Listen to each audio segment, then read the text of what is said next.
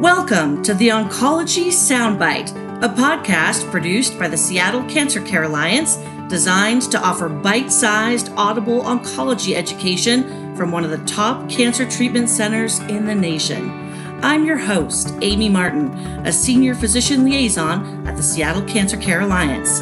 During this episode, we will focus on CAR T cell therapy, which is a game changer in the field of cellular immunotherapy. With us to share more on this hot topic in the cancer treatment world are three members of SCCA's Cellular Immunotherapy Group Dr. David Maloney, the Medical Director of Cellular Immunotherapy at SCCA, Hannah Alo, an advanced practice provider, and Katie Gieske, who also serves as an advanced practice provider. Welcome to the show. Hey, thank you for having us. Hi, Amy. Thanks for having us. Yes, thank you. Thanks for joining. I want to jump in with my first question to Dr. Maloney. Can you give us an overview of the program and the FDA approved CAR T cell therapies that are currently available? Yes, thank you very much. You know, as you know, the, we opened the clinic in late 2016, and it's one of the first clinics of its kind dedicated to the delivery of cellular immunotherapy. In the four years or so we've been open, we've been really delighted to have three drugs approved or CAR T cell therapies approved for patients with leukemia or lymphoma.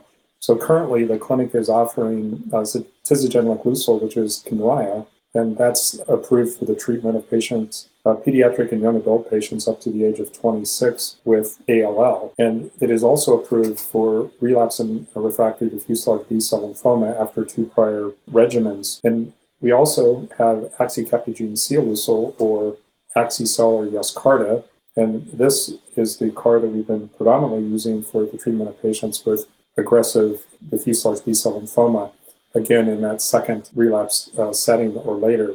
And then recently, the FDA approved, which is essentially the same as axicabtagene ciloleucel with slightly different manufacturing techniques. And this is also called uh.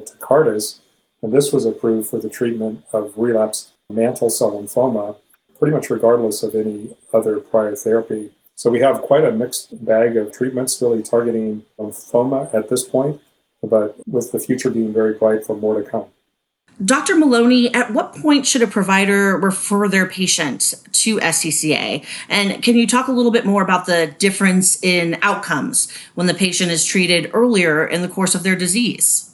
Now, that's a great, great question. What we have learned so far is that patients who have the least amount of disease tend to have better outcomes and they tend to have less toxicity with the therapy. So that's pretty much it in a nutshell. So if you're thinking about referring patients, if you can get the patients to CAR T cell therapy before they have absolutely refractory disease and very bulky lymphadenopathy, then it's very likely that the outcome will be better and that they'll have less toxicity through the process. And the two major toxicities we see are cytokine release syndrome and neurologic toxicity and they both seem to be decreased in patients who have less disease bulk. So if you're just thinking about referring patients for this therapy, which we think can be curative in a substantial fraction of patients, then it's better to think about it before you've exhausted every possible treatment option and refer them when they're eligible. Currently, all of these products uh, really require two prior regimens for the aggressive lymphomas. So that means a lack of response or relapse after sec- after first salvage or the second line uh, treatment is the time to start thinking about that. Now, we also have clinical trials ongoing across the country that are evaluating CAR T cells compared to autologous stem cell transplant for patients in first relapse. And so there's the possibility that, you know, in a year or so, we might be in a situation where CAR T cells can even be offered in first relapse patients. But right now, it should be as early as possible after you've given your second line therapy, and the patient then, if the patient's not an appropriate candidate for transplant, they should be referred for CAR T cell therapy. My next question is for Katie. What does the patient need to know before coming for treatment, and what can they expect? Hannah and I are the immunotherapy intake coordinators, and we are going to be the patient's primary point of contact prior to their arrival to SCCA for CAR T cell therapy. So, once these patients are referred into the system and their arrival date has been confirmed, the immunotherapy intake coordinator will reach out to the patient to discuss the details of CAR T cell therapy, what to expect, requirements of therapy, and will connect the patient to available resources as needed. So, as far as timeline, in general, CAR T cell therapy is two to two and a half month commitment from time of arrival to the time of their discharge. However, the length of the stay may be extended further depending on the patient's clinical condition and the response to treatment. Patients will arrive to the immunotherapy clinic and will go through an initial screening period, which is anywhere from one to two weeks.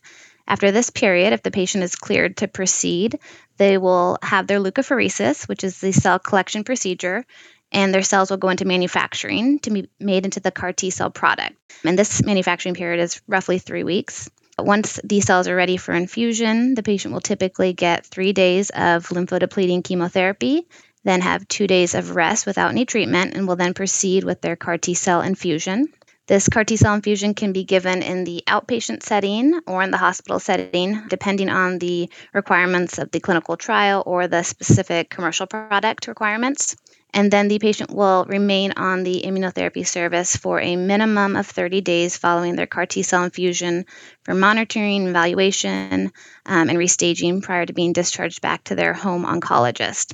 So that's just an overview of kind of a timeline to for patients to expect. But as far as patient requirements, patients are asked to stay within 30 minutes of the treatment facility for 30 days following their CAR T cell infusion.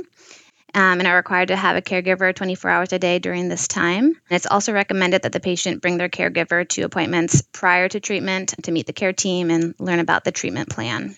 In addition to some of these requirements, we would like to share some resources available for patients.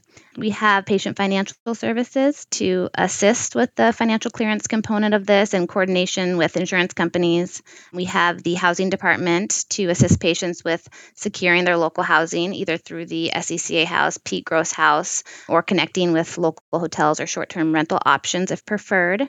And then we have social work to further assist with connecting patients with available resources such as housing or travel grants, caregiver agencies, childcare services, transportation resources, and so on. And this last question is to Hannah How do you refer a patient into the system? Yeah, so patients can be referred to the cellular immunotherapy program through essentially three different pathways.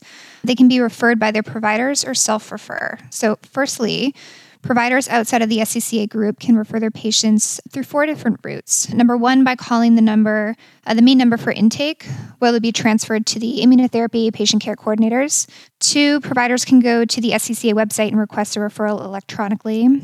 Three, they can fax or email a referral or four, if the provider is familiar with our program and has the contact information for the immunotherapy intake APPs, being either myself or Katie or an SCCA provider, they can submit their request that way. The second pathway is for internal SCCA providers. They can refer their patients by the same methods that I just mentioned previously. However, more commonly, they will contact the immunotherapy intake APPs, again, Katie or myself, or the immunotherapy patient care coordinators directly. So, the third and last pathway is for patients who are self referred. They can call the main SCCA number and speak with the patient care coordinator, or they can visit the website and submit an online appointment request. So, once a referral is received, the patient care coordinators will request patient records so the intake APPs can review them. Depending on the patient's disease and history, they may be eligible for one or more treatment options, such as a commercial product or clinical trial. So, after reviewing the case and assessing eligibility status, Katie or I will reach out to Dr. Maloney or the PI of the clinical trial and review the case. If the patient is an appropriate candidate, we'll make a group decision on whether the patient needs to be seen for a consult or if they can arrive directly to the program for a pre treatment evaluation. If the patient is not eligible for whatever reason, the immunotherapy intake APPs will reach out to the patient or provider to discuss it. If they're not deemed eligible at this time, uh, but maybe in the future, in which case we may be able to provide some advice or recommendations. Wow, lots of great options for providers to refer into the system. Thank you so much for talking us through that. And for more information on how to make a referral, check out our provider facing blog, which can be found by visiting seattlecca.org slash provider blog. While there, sign up to subscribe to our e newsletter to receive updates on our future podcast episodes, along with other news out of SCCA. Thank you so much for joining me today, Dr. Maloney, Hannah, and Katie. And thanks to our listeners for tuning in to the Oncology Soundbite. Until next time, thanks for listening and take good care.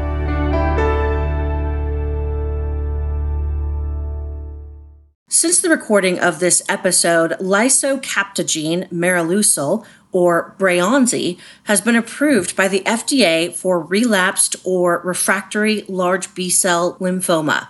The Seattle Cancer Care Alliance is an authorized treatment center for this CAR T product.